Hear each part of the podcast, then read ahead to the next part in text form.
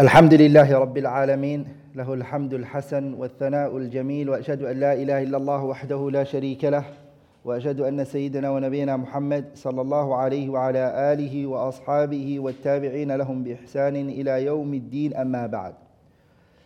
وإن شرح في الكتاب رسالة لطيفة by Shaykh Al-Allama Abdul Rahman ibn Nasir al-Sa'di rahimahullah.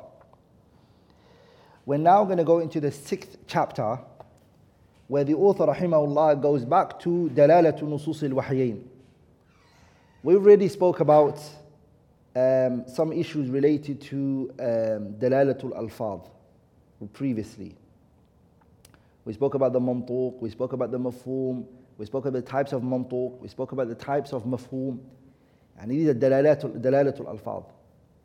These are called dalalatul alfad. We discussed that in details. Today, inshallah ta'ala, the author is bringing us back to an, other ones that we haven't, that we haven't uh, studied. He says, وَنُصُوصُ الْكِتَابِ وَالسُّنَّةِ يعني the Quran and the Sunnah منها عام there are texts which are general وهو اللفظ الشامل لأجناس أو أنواع أو أفراد كثيرة وذلك أكثر النصوص A general text is a text where this word encompasses all of its types. And this word, when you say it, it encompasses it all. That's am. In English is simple as general. The opposite of am is khas.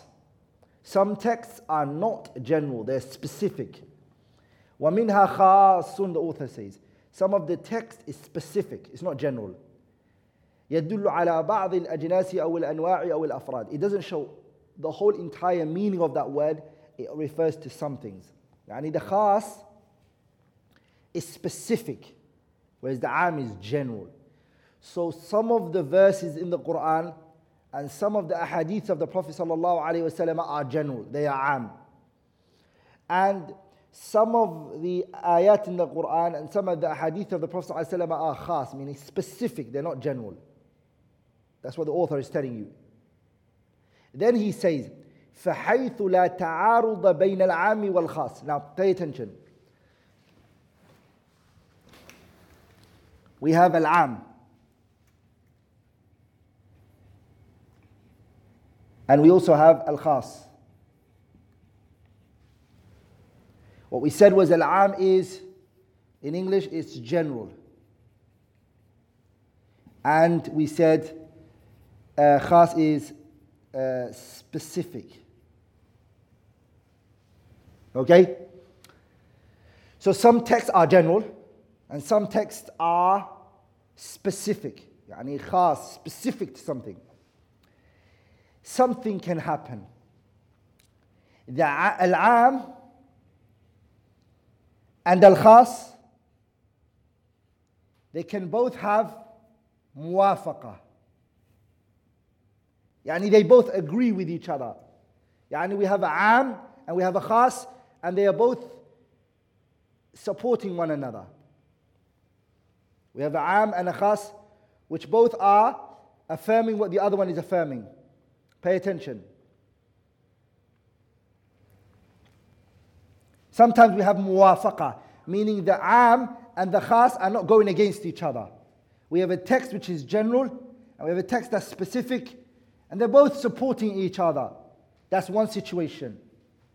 And the second situation is we have al-am and we have al-khas, and between the two is ta'arud, opposition. They are opposing one another. The am and the khas are opposing one another. They're going against each other. Okay. When it's am and khas and they both agree with one another,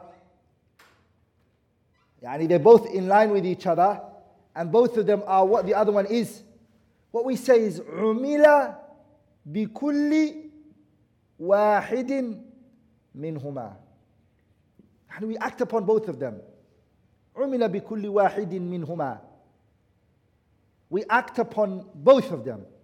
If they are both in line with one another, if they're both in line with one another, we have Al-Am and Al-Khas and they agree with one another, we act upon both of them. What about if there's ta'arud, yani there's opposition? What do we do? خُصَّ الْعَامَّ we take the khas. We take the khas over the am. We take the khas, the specific, over the am. We take the specific over the general. Okay, we need an example for both. We need an example. An example is for this for these two is that the Messenger وسلم, saw his wife Maymuna. And he saw the Prophet وسلم, he said to um, Maymuna, when he saw the dead shat, there was a dead sheep or goat, and he said to her, Sallallahu Alaihi Wasallam, Dibaghuha tuhurun. Why don't you taint? I'm a tan, sorry. Why don't you tan the skin? She said, he said, Why don't you tan the skin of this animal? It will purify it. And specifically, the Prophet said to Maymuna, Dibaghuha, this animal, you can cleanse the skin and benefit from it by tanning it. Take it and tan it, put it in the sun. Are we all together? This is specific. And the Messenger وسلم, here, he specifically spoke to Maymuna's shat. He's referring to this. He said, This shat, the Prophet said, tanning it will purify it, the skin. In another hadith, the Prophet said, أَيُّمَا إِهَابٍ دُبِغَ فَقَدْ طَهُرٍ The Messenger said in another hadith, any um, dead animal who dies, like sheep, goats, and whatnot, cows, the Prophet ﷺ, what did he say? Tanning it will, pur- will purify it. Here we have the messenger specifically referring to Maymun al-Shat, and here we have the messenger ﷺ saying, Ayyuma, whichever, giving a general. Then the specific and the general both go line hand in hand. They support one another. So this is a muwafaqa. They both agree with each other. The specific, which is Maymuna's hadith, and the hadith, which is general, both of them go in line, hand in hand. So we act upon both of them. We act upon both of them because they're the same. Lakin there's sometimes mukhalafa. There's some, yani, there's a specific and a general. Ah. And they're not going in line hand in hand. They are not. They're not going in hand in hand. First of all, does everyone, does everyone understand this example and this point so far? Huh? Okay, a general and a specific, they go in hand in hand. Sometimes we have a specific and a general, but they are going against each other. How do we reconcile between that? That's simple. We take the specific and we, uh, uh, we take the specific over the general. Okay? Because remember, brothers and sisters, I want you to understand. We just defined khas. Khas means um, khas means specific, right?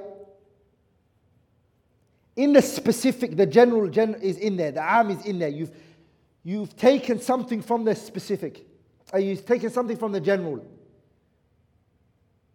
Uh, it'll, it'll make sense when I give example. I don't want to confuse you. Forget me saying this. This is slightly confusing. Let me give you an example. Allah wa ta'ala, He said, وَلَا تَنْكِحُ الْمُشْرِكَاتِ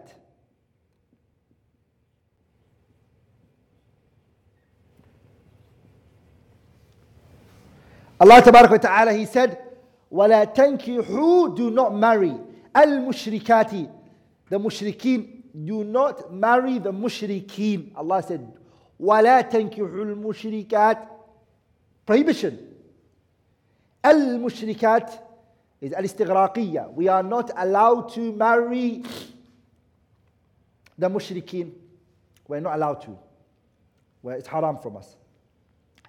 Another ayah says, وَالْمُحْصَنَاتِ مِنَ الَّذِينَ أُوتُوا الْكِتَابِ Allah says, وَالْمُحْصَنَاتِ مِنَ الَّذِينَ أُوتُوا الْكِتَابِ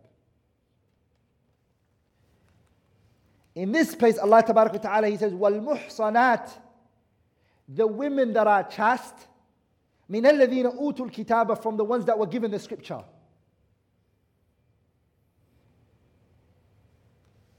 والمحصنات the women who are chaste from the ones that were given the scripture يعني أوتوا الكتابة are the اليهود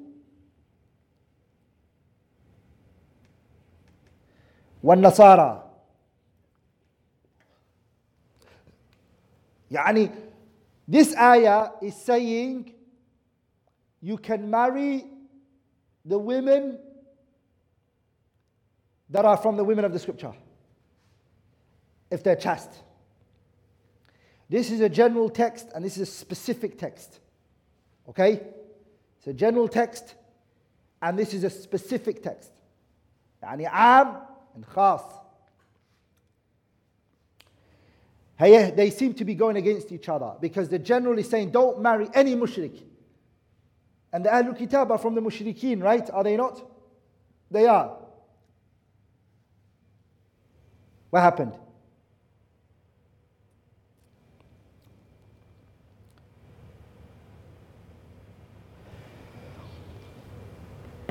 Here you take the specific uh, over the general. Does that make sense? Okay? So that was a general, and this is specific. We take the specific.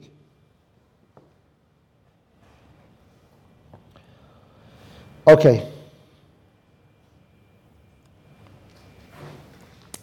The example here is وَلَا تَنْكِحُوا I don't know why. Sorry, I wrote. Allah Ta'ala said, وَلَا تَنْكِحُوا Do not marry al-mushrikat. The women who are mushrikeen. Don't marry the mushrik women. Don't marry them. So we're not allowed to marry mushrik women. This is specific to the men. A man, a Muslim man, is not allowed to marry a mushrik. That's what this ayah is saying. You're not allowed to marry. Then this ayah came, وَالْمُحْصَنَاتُ مِنَ الَّذِينَ أُوتُوا الْكِتَابَ As for, as for the people of the scripture, يعني أهل الكتاب, اليهود والنصارى, whichever of those are muhsanat, they're chaste, like meaning they've not done zina, they're chaste women, but the, for example, they're nuns. Yani they don't do zina, they don't have intimate relationships, they're chaste women. And they're Ahlul Kitab, al Yahud wal Nasara. This ayah is saying to the Muslim men, you can marry them. You can marry a woman who is either Christian or a Jew, and she's from the people of the scripture. She's from the people of the scripture, and she's a min al muhsanat. She's from those women who are chaste, yani mubta'idah. She's far from zina and anything that may damage her honor. She's far from it. This ayah is saying you can marry those ones. And then we have this ayah saying you can't marry any women that's mushrik. And we have this one which is specifying a particular type of the mushrikeen that you can marry, which is those who are chaste. So we have a general and a specific. Are we all together? Um, no, a woman can never marry a non Muslim. A woman is not allowed to marry a non Muslim. A woman is not allowed. Okay? A woman is not allowed. Um, there are many wisdoms behind why a woman can't, because the fact that the woman, if she marries a man of the, uh, if she marries a man from Ahlul Kitab, the child takes the name of that. And then what she's going to do is she's going to be she's going to be increasing the number of the people of the scripture. And many other wisdoms. This is specific ruling for the men. Okay?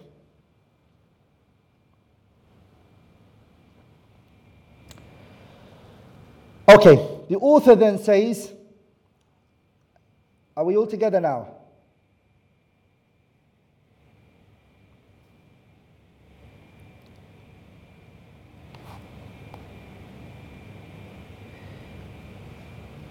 Inshallah, I'm going to answer those questions, inshallah ta'ala, at the ending of the class, in class, bi'idhnillah al-kareem. We'll talk about that at the ending of the class, um. Now we have another point that the author rahimahullah mentioned, which is ومنها مطلق عن القيود ومقيد بوصف أو قيد معتبر فيحمل المطلق على المقيد. Here we have another point which is المطلق والمقيد المطلق أنا مقيد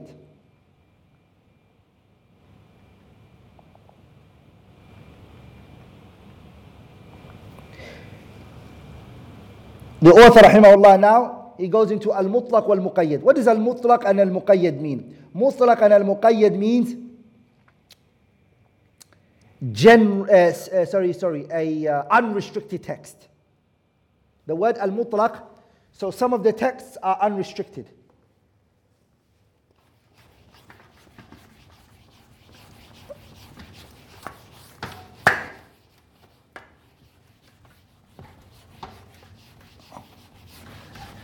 So now the author goes into uh, al mutlaq and al muqayyad. So unrestricted.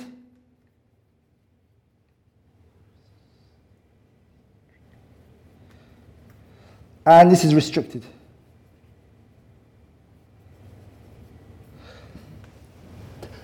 So we have text which is unrestricted and restricted. For example, Allah subhanahu wa ta'ala, He said in the Quran, فَتَحْرِيرُ رَقَبَةٍ Free a slave. He didn't tell us what slave we have to free. فتحرير رقبة Are we all together? فتحرير رقبة And then in another ayah, Allah تبارك وتعالى He said, فتحرير رقبة مؤمنة يعني the word مؤمنة is مقيد, it's specified it now. Uh, restricted it, sorry. The first one was what? Unrestricted. Free the, free the neck of a slave. And then another ayah, Allah Ta'ala said, فَتَحْرِيرُ رَقَبَةٍ مُؤْمِنَةٍ Free the neck of a believer. Yani the one that you're going to free has to be a believer. Yani this is called mutlaq and a muqayyad. This is called a what? Mutlaq and a muqayyad. Ah. Okay. ومنها and from it is مجمل ومبين a text which is ambiguous and a clear text. Sometimes in the Quran and the Sunnah, some of the texts are ambiguous, and some of the texts are uh, clear, clear text. The mujmal are texts which are unclear for us. We, when we say ambiguous, we mean we are unable to implement. You're, you are unable to implement. If you came to this verse, you wouldn't be able to implement it. It's hard. And an example for that is وَأَقِيمُوا الصَّلَاةِ Establish the prayer. Establish the prayer is not a verse you can implement unless you find the hadith of the Prophet ﷺ which explains it. Yani the hadith of the Prophet ﷺ explain to us what it means وَأَقِيمُوا الصَّلَاةِ explain, explains it to us.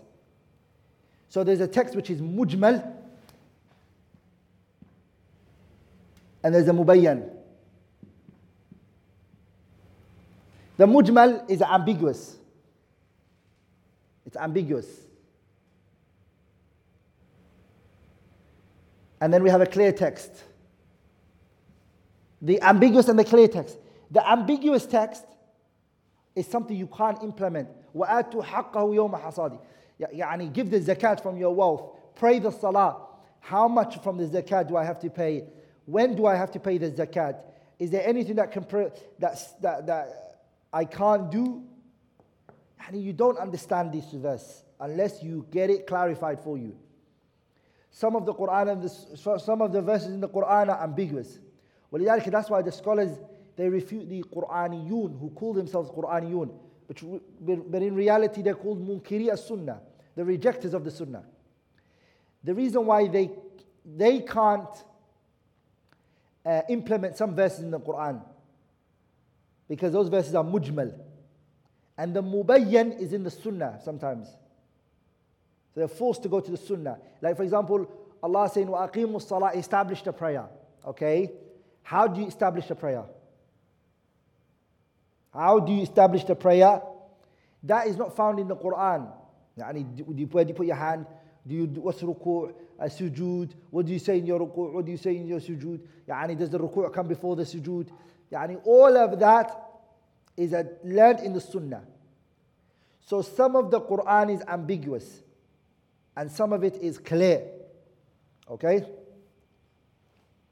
The author then says ومنها مجمل ومبين فأما أجمل فما أجمله الشارع في موضع وبينه ووضحه في موضع آخر وجب الرجوع فيه إلى بيان الشارع It's ambiguous in one place and it's clarified in another place.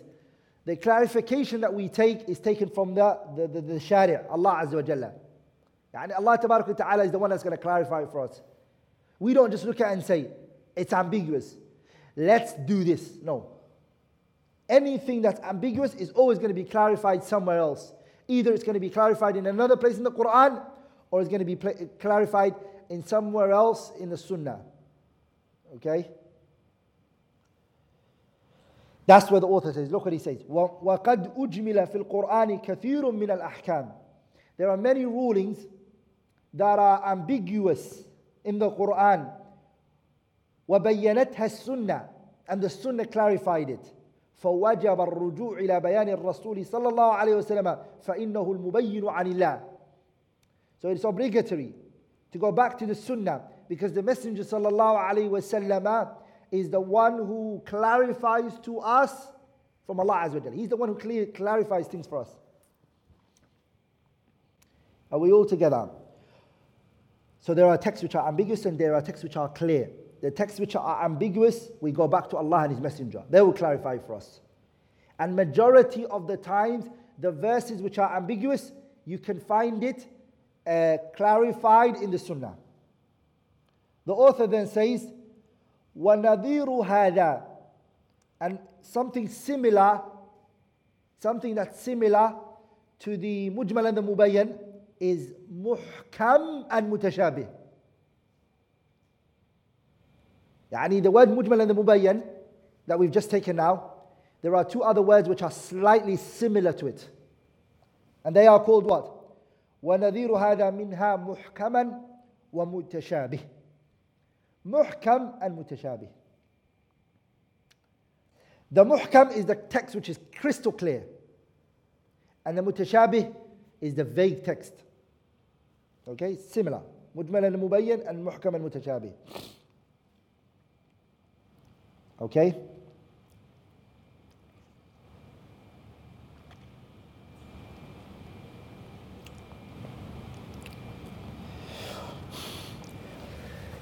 So the verses which are muhkam are the ummul kitab. They're the, it's the mother. It's the ref. You bring everything back to the muhkam. You bring it back to the clear cut verses. And you bring back the mutashabi and the ones that are mujmal back to the muhkam, the clear cut ones. Are we all together? I'll give you an example.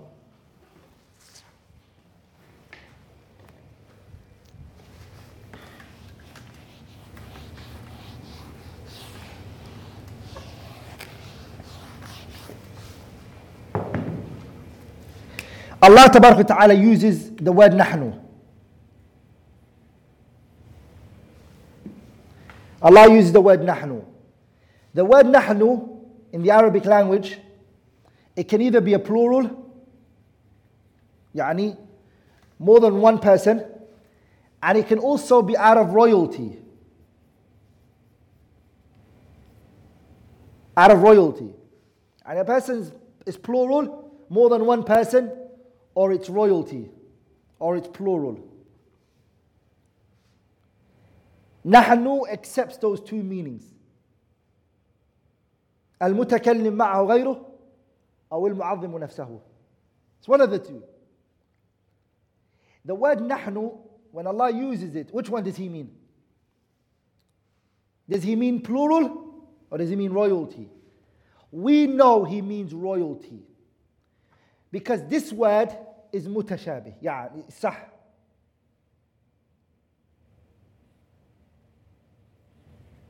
This word is mutashabih. Mutashabih means it's unclear which of those two it is.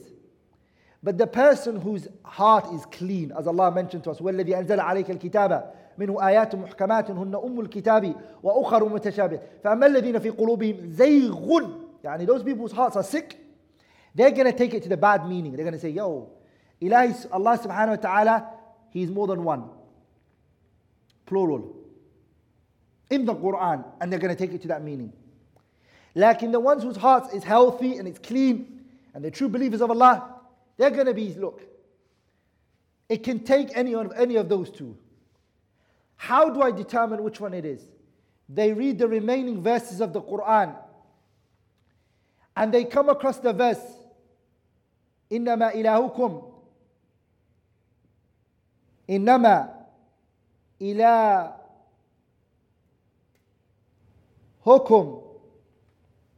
إله واحد إنما إلهكم إله واحد your Lord is one. قل هو الله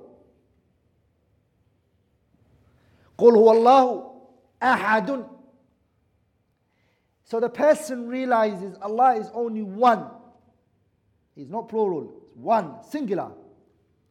He eliminates this by taking it back to the clear cut verses and says that this is referring to the royalty now.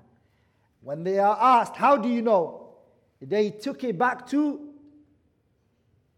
they took it back to the muhkam, the clear cut verses. Am I making sense, brothers and sisters?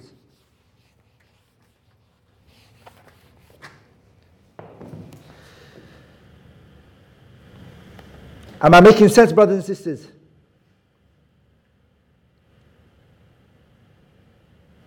Huh? Does that make sense? Yes. So that's what Allah mentioned in the ayah. هو الذي أنزل عليك الكتاب من آيات محكمات هن أم الكتاب وأخر متشابهات فأما الذين في قلوبهم زيغ فيتبعون ما تشابه منه ابتغاء الفتنة وابتغاء تأويله وما يعلم تأويله إلا الله والراسخون في العلم يقولون آمنا به كل من عند ربنا وَمَا يَذَّكَّرُ إِلَّا أُولُو الْأَلْبَابِ The people of knowledge, they take it back to the muhkam, the clear-cut verses. The clear-cut verses is where they take it back to. Okay? The author then says, رحمه الله تعالى, وَمِنْهَا نَاسِخٌ وَمَنْسُوخٌ There's nasikh and there's mansukh now. Ah. There's texts which are nasikh and mansukh. What does a nasikh and a mansukh mean?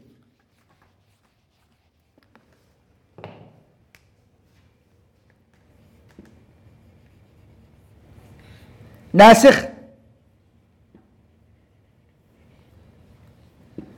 ناسخ المنسوخ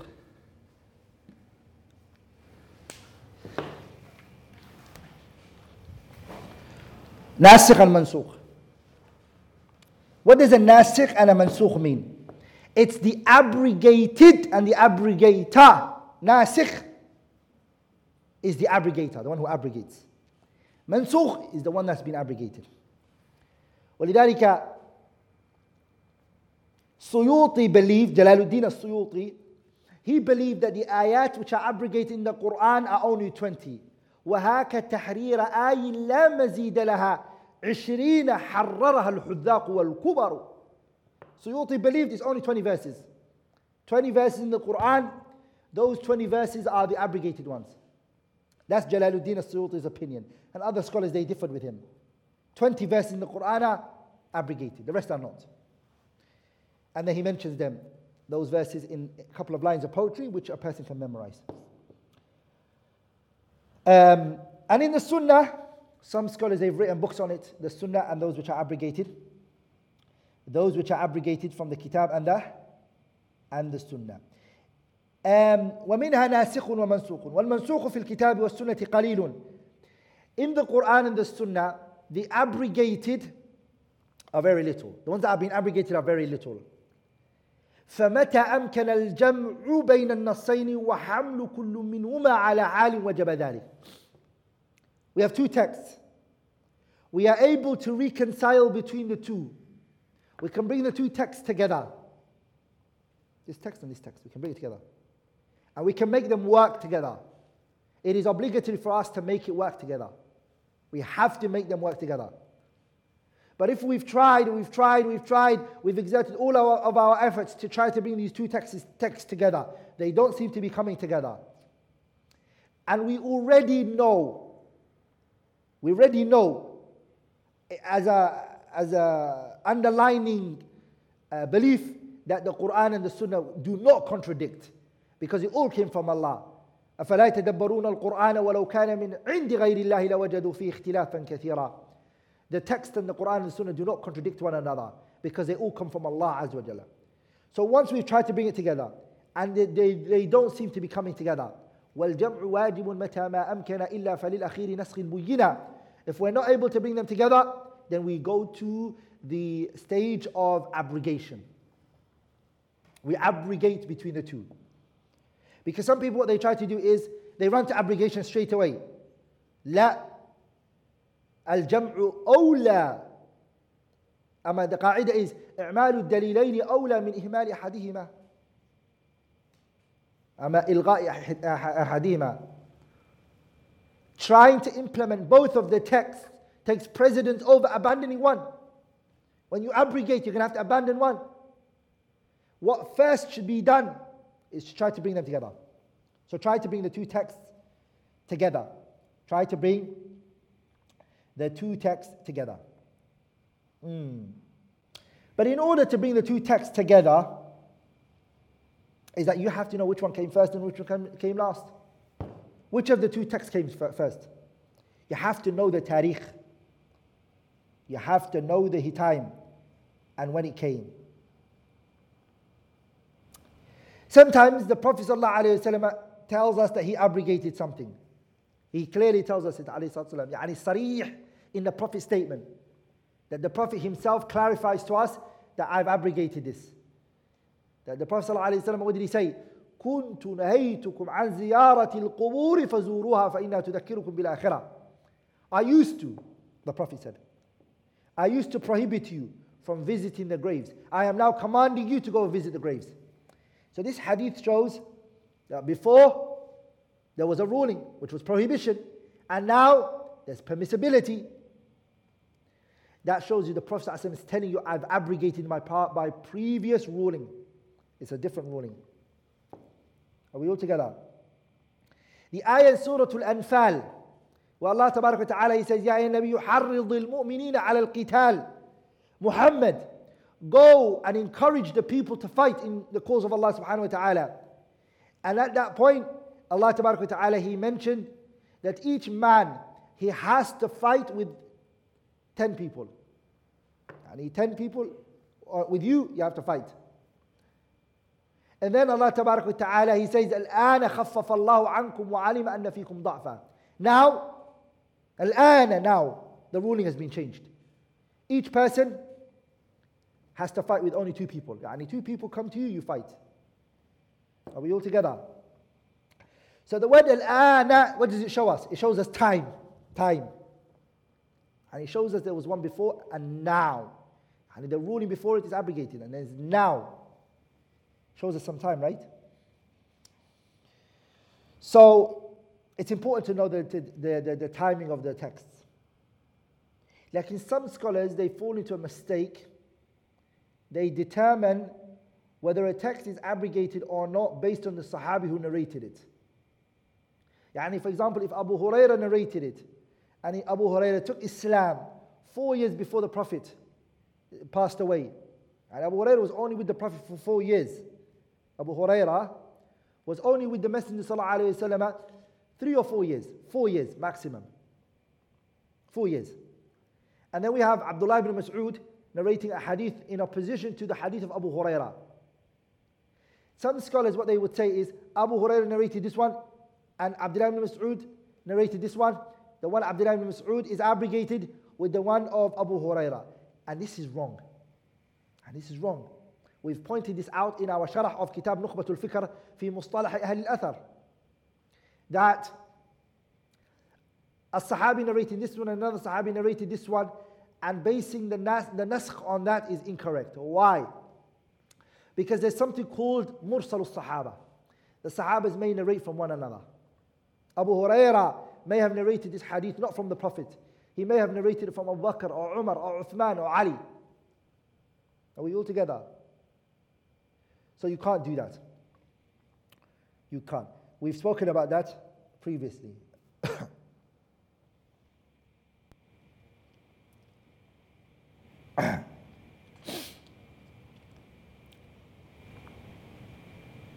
the author then says, فمتى أمكن الجمع بين النصين وحمل كل منهما على حال وجب ذلك I mentioned that if we can bring the two texts we bring them together ولا يعدل إلى النسخ we cannot run to abrogation إلا بنص من الشارع we're only allowed to run to abrogation if there's a text from the Quran and the Sunnah that shows us that this is abrogated like the hadith I told you كنت نهيتكم عن زيارة القبور فزوروها فإنها تذكركم بالآخرة the Prophet told us that he abrogated the previous ruling So we have a text from Allah, the Prophet ﷺ here. أو تعارض النصين الصحيحين اللذين اللذين لا يمكن حمل كل منهما على معنى معنى مناسب فيكون المتأخر ناسخا للمتقدم and the second uh, sorry the the second is if the two texts were not able to bring them together and both of them are sahih we're unable to bring them together then we do abrogation if the abrogation we can't do it We've tried to abrogate one with the other one. We couldn't because we didn't know the timing. We couldn't tell which one came first. We're struggling to know the abrogation. Then the author then says, فإن تعذر معرفة المتقدم والمتأخر رجعنا إلى الترجيحات الأخرى. Then we run to the other different types of tarjihat, strengthening one over the other.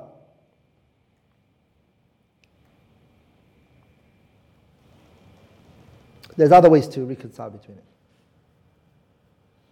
ولذلك أبو بكر بن خزيمة رحمه الله they call him إمام الأئمة and he's one of the great Shafi'i scholars it was said that he said ليس ثم حديثان متعارضان من كل وجه ومن وجد شيئا من ذلك فليأتني لأؤلف له به بينهما Abu Bakr ibn Khuzaymah he said ليس ثم حديثان متعارضان there are, there are no two hadiths that are opposing one another. Min kulli wajhin from all, from all directions. There isn't. وَمَنْ وَجَدَ شَيْئًا مِنْ ذَلِكَ Anyone who finds a two hadiths that he thinks are contradicting one another, فَلْيَأْتِنِي Let him bring it to me. لِأُؤَلِّفَ لَهُ بَيْنَهُمَا I will bring them together. I know how to bring them together. So it's hard to say that these two hadiths are going against each other. Or these two ayats are going against each other.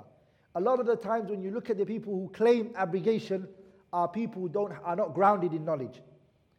Uh, they're not grounded. So the, the text can be brought together. Okay? It's just that it needs a scholar, a person of understanding, uh, grounded in the Arabic language, grounded in the Sunnah and the Hadith of the Prophet ﷺ, and a person who has ulumul ala, the instrumental knowledge. When the two texts are brought to that person, he or she would be able to uh, reconcile between the two. ولهذا إذا تعارض قول النبي صلى الله عليه وسلم وفعله we have and speak the, the Sheikh is now going to give us some examples of how to bring the text together. We have the Prophet صلى الله عليه وسلم saying something. And then we have the Prophet صلى الله عليه وسلم doing opposite to what he said. ولهذا إذا تعارض قول النبي صلى الله عليه وسلم The Prophet's speech is opposing the Prophet's actions. قدب قوله we put the Prophet's speech before the Prophet's actions. Which one do we do give pre- uh, precedence to? We give precedence to? We give precedence to the Prophet sallallahu alaihi wasallam's speech. Ah. لأنه أمر أو نهي للأمة. And I mentioned this before to you. Because the Prophet's speech is what shows oblig- it shows a command and it shows a prohibition. The Prophet's actions don't show on a, a command and a prohibition. Okay?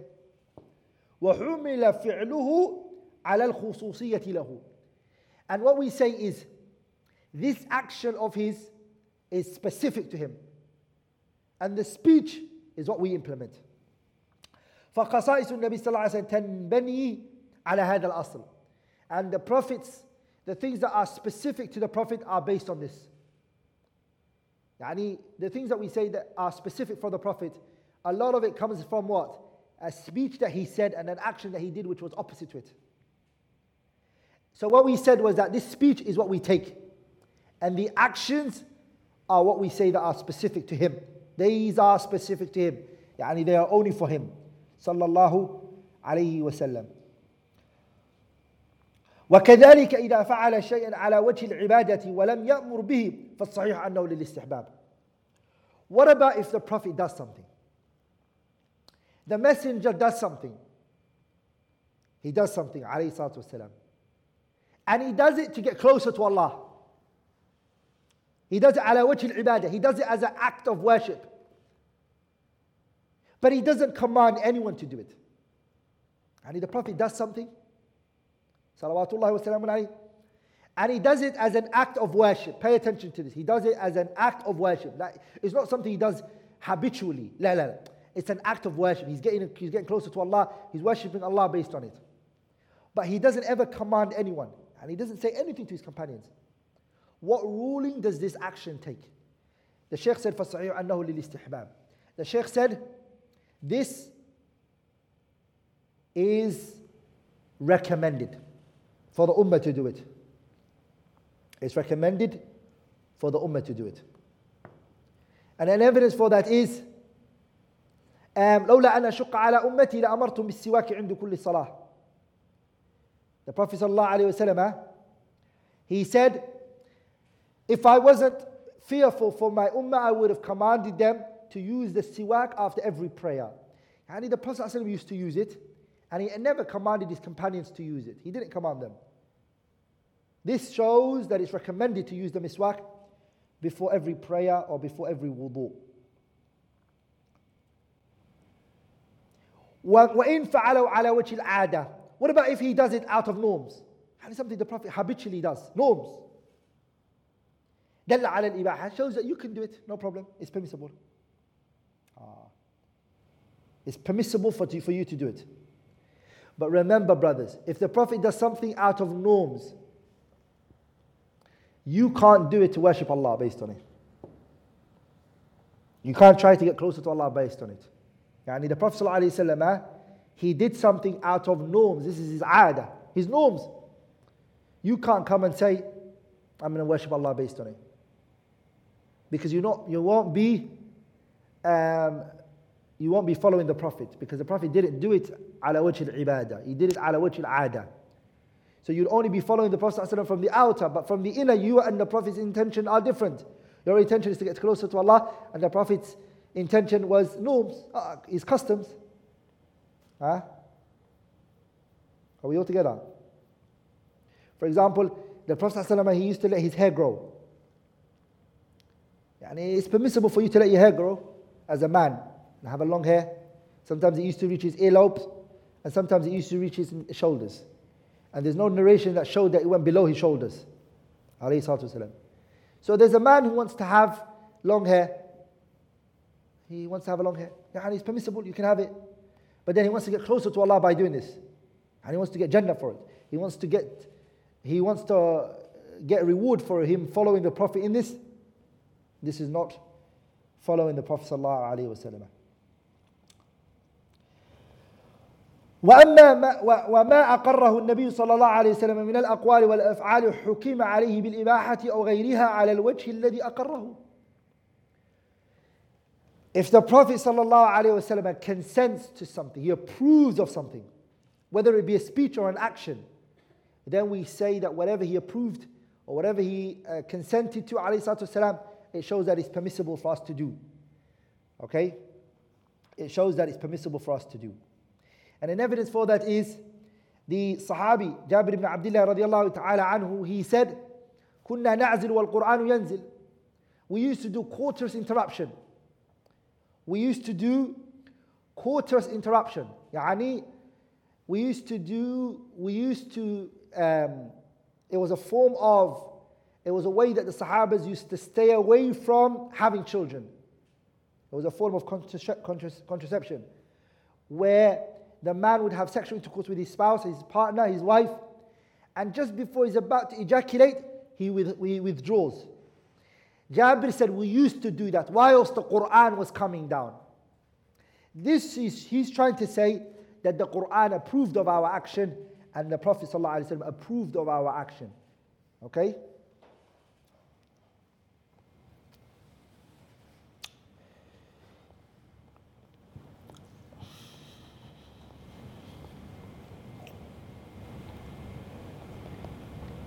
Okay, now we're going to go into the next chapter, which is Al Ijma' wal Qiyas.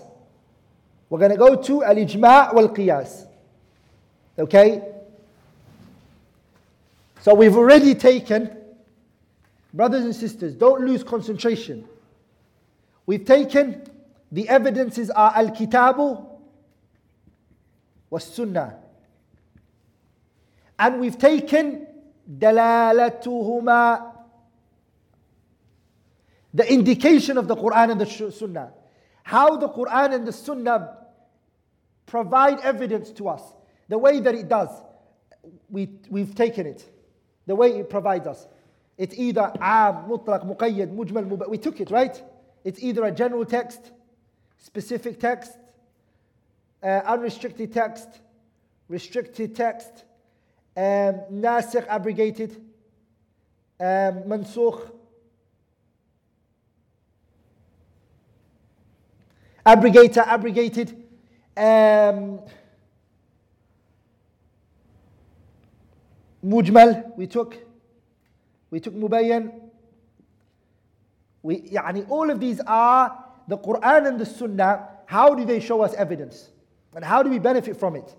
We've taken all of that. صح?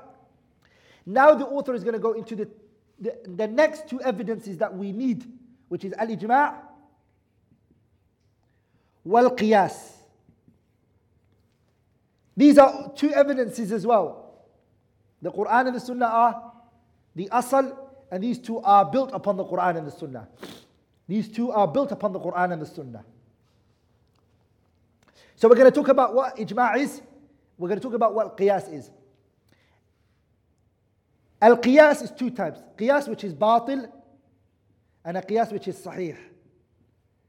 The qiyas, which is batil, is the qiyas that Iblis did. Okay?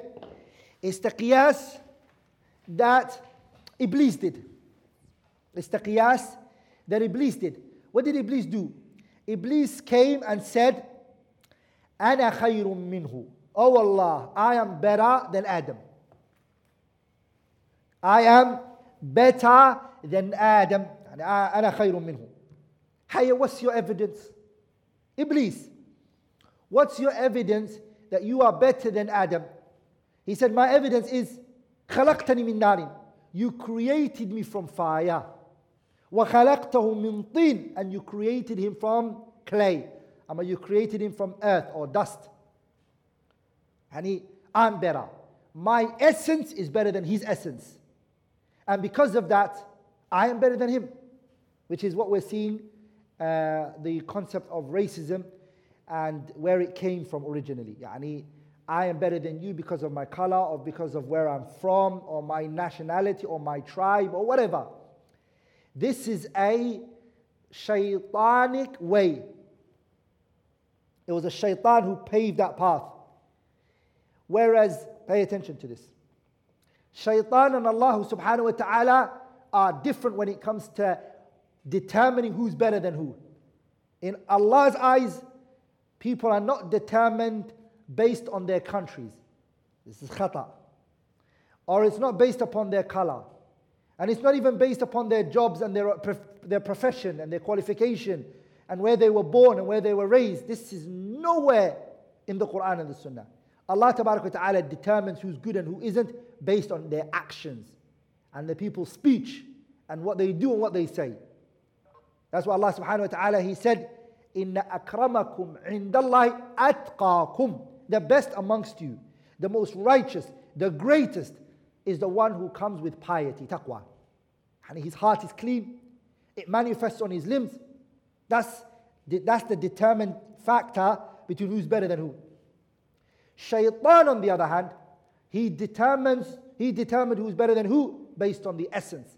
ولذلك العلامة ابن القيم he said that anyone who determines who's better than who based on their country or their ethnicity or their background and etc is a person who took his evidences he took his evidence from shaitan and he refused to take it from Allah Azza wa You see, that's how important it is. So I think this whole issue, it can be resolved with the Quran and the Sunnah. It can't be resolved by shouting and screaming, and it can't be resolved by um, any other methods that are impermissible. We have to determine, we have to resolve these issues based on how the Quran and the Sunnah looked at it. Okay? So al-qiyas al-batil, the qiyas which is batil is the one that shaitan came with. ولذلك ابن حزم Ibn Hazm, the great scholar, the great Andalusi scholar, Ibn Hazm al-Zahiri, he, because of this, he dismissed qiyas as a form of evidence. What did he do? He dismissed qiyas as a form of evidence. He said, this is not an evidence. Qiyas is not right. He said, أول من قاس Iblis. The first person who did qiyas is Iblis. Ah. And the people who call for qiyas, he said, are taking it from Iblis. But what we say is uh, to Ibn Hazm and anyone who treads on that path, that what Iblis did was qiyas, which is batil. That's what we don't do. But there is qiyas which is sahih. Qiyas which is sahih, and that's the one that we're going to be talking uh, about, inshallah ta'ala.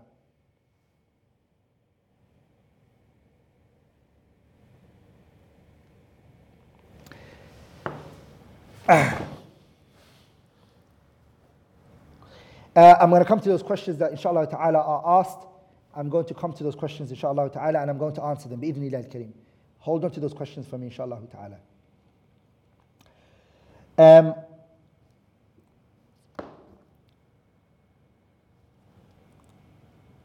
وأما الإجماع the author رحمه الله he says وأما الإجماع as for إجماع so now we need to know what is إجماع he says وأما الإجماع فهو اتفاق العلماء المجتهدين على حكم حادثة the ijma' is what? It is اتفاق العلماء المجتهدين. Understand this. It's an agreement between the scholars who've reached درجة الاجتهاد. They've reached that level of ijtihad, independent reasoning. Okay. على حكم حادثة.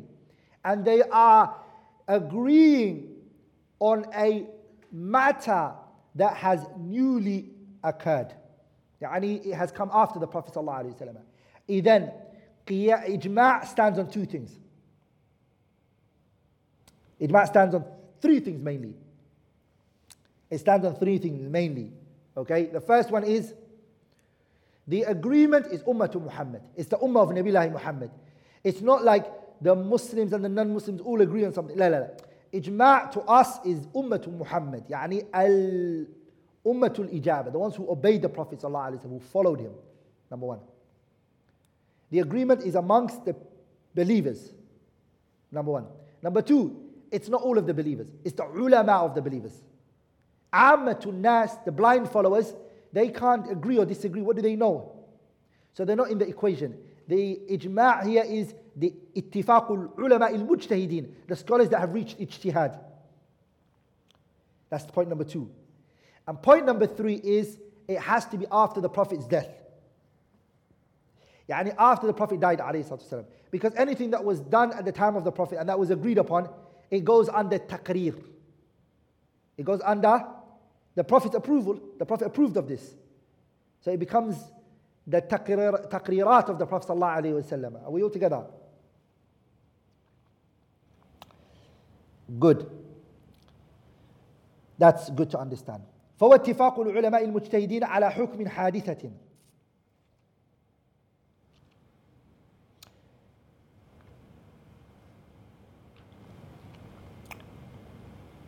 فمتى قطعنا بإجماعهم whenever we make إجماع of a group of people وجب الرجوع إلى إجماعهم whenever there's a إجماع in a matter it's obligatory for us to go back to the إجماع ولم تحل مخالفتهم and you're not allowed to go against the إجماع ولا بد أن يكون هذا الإجماع مستندا إلى دلالة الكتاب والسنة and that إجماع has to be built upon the Quran and the Sunnah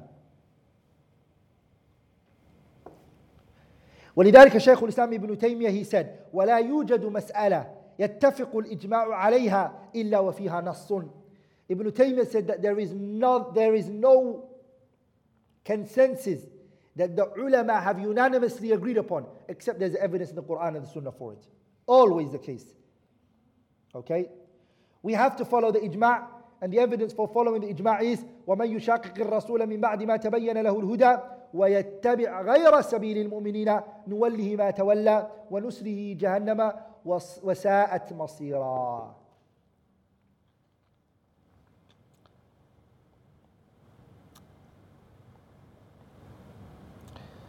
So the ayah says, وَيَتَّبِعْ غَيْرَ سَبِيلِ الْمُؤْمِنِينَ Follow the path of other than the believers. Also the Prophet ﷺ, he said, إِنَّ أُمَّتِي My ummah لا تجتمع على ضلالة. My ummah do not agree on falsehood. فمتى نص الشارع على مسألة وصفها بوصف أو استنبط العلماء sorry. Now we're going to go to أما القياس الصحيح. Now we're going to go to القياس الصحيح. The قياس which is صحيح. فهو إلحاق فرع بأصل لعلة تجمع بينها تجمع بينهما فمتى نص الشارع على مسألة؟ ووصفها بوصف أو استنبط العلماء أنه شرعها لذلك الوصف ثم وجد ذلك الوصف في مسألة أخرى. لم ينص الشارع على عينها من غير فرق بينها وبين المنصوص وجب إلحاقها بها في حكمها لأن الشارع حكيم لا يفرق بين المتماثلات في أوصافها كما لا يجمع بين المختلفات. Very powerful statement that the Shaykh Rahimahullah brought now.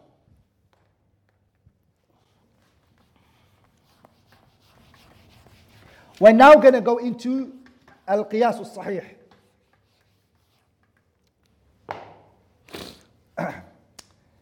um,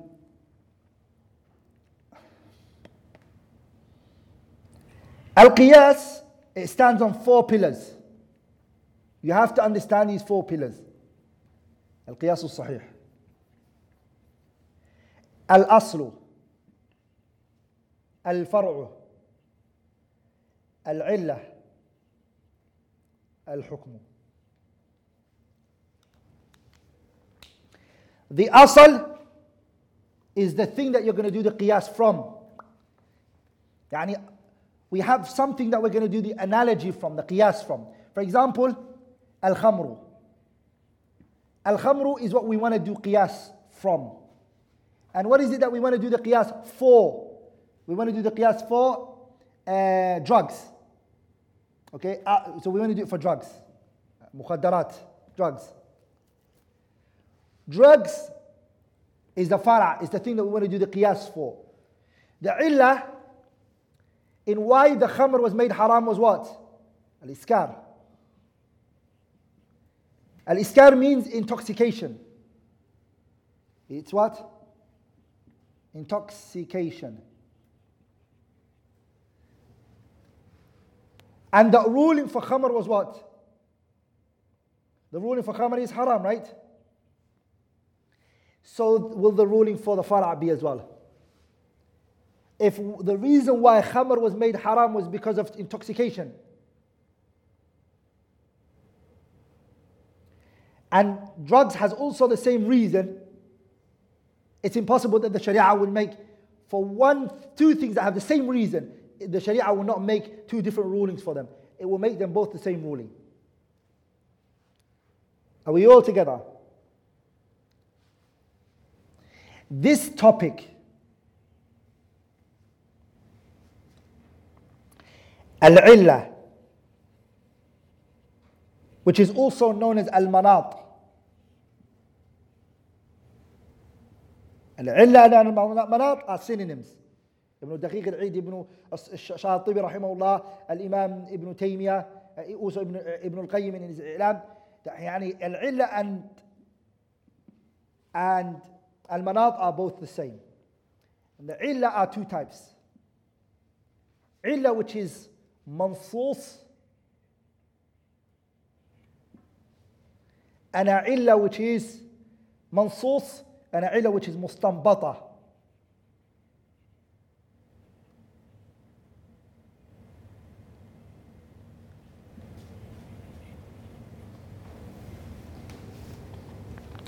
A text which is mustambata and a mansus. Yani the, the reasoning in why the khamr was haram is mansus, meaning Allah mentioned it to us. And the messenger told us, كل مسكر haram. يعني it's mansus, it's textually mentioned. Allah mentioned it. That's why the illah here is mansus, meaning stated. Mustanbata means something was made haram. The scholars will try to find out what was the reason why it was made haram. And they do istimbat. They try to extract the reason for it. Are we all together? The topic of al manat, the scholars they divide the manat into three. They call it tahqiq. تحقيق المناط تنقيح المناط So تحقيق المناط تنقيح المناط and تخريج المناط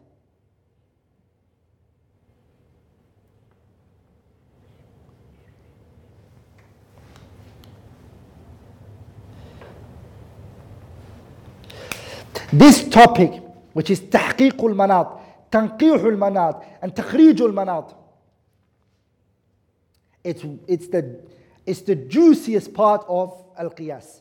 And it's one of the strongest parts, it's one of the s- s- parts of Al-Ijtihad. Yani the chapter of Al-Qiyas is the biggest angle of Ijtihad. Remember that. Are we all together, brothers? Um, so, but we're not, we're not this, this book doesn't talk about تحقيق المناط and تنقيح المناط and تخريج المناط.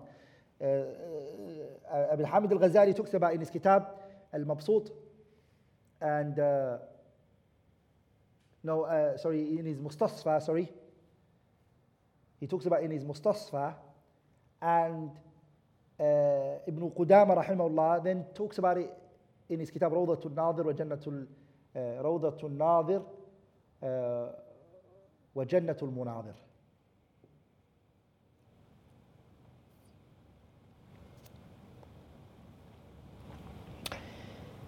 But we're not going to go into that.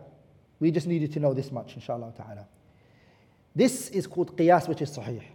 If your asal and your fara' and your illa and your hukm are all in line, you're using it correctly, that's good. But if not, your qiyas is qiyas which is batil. Your qiyas becomes batil. Inshallah ta'ala, next week we have the last chapter. Uh, two more chapters left, sorry, or three more. Yeah, let me check.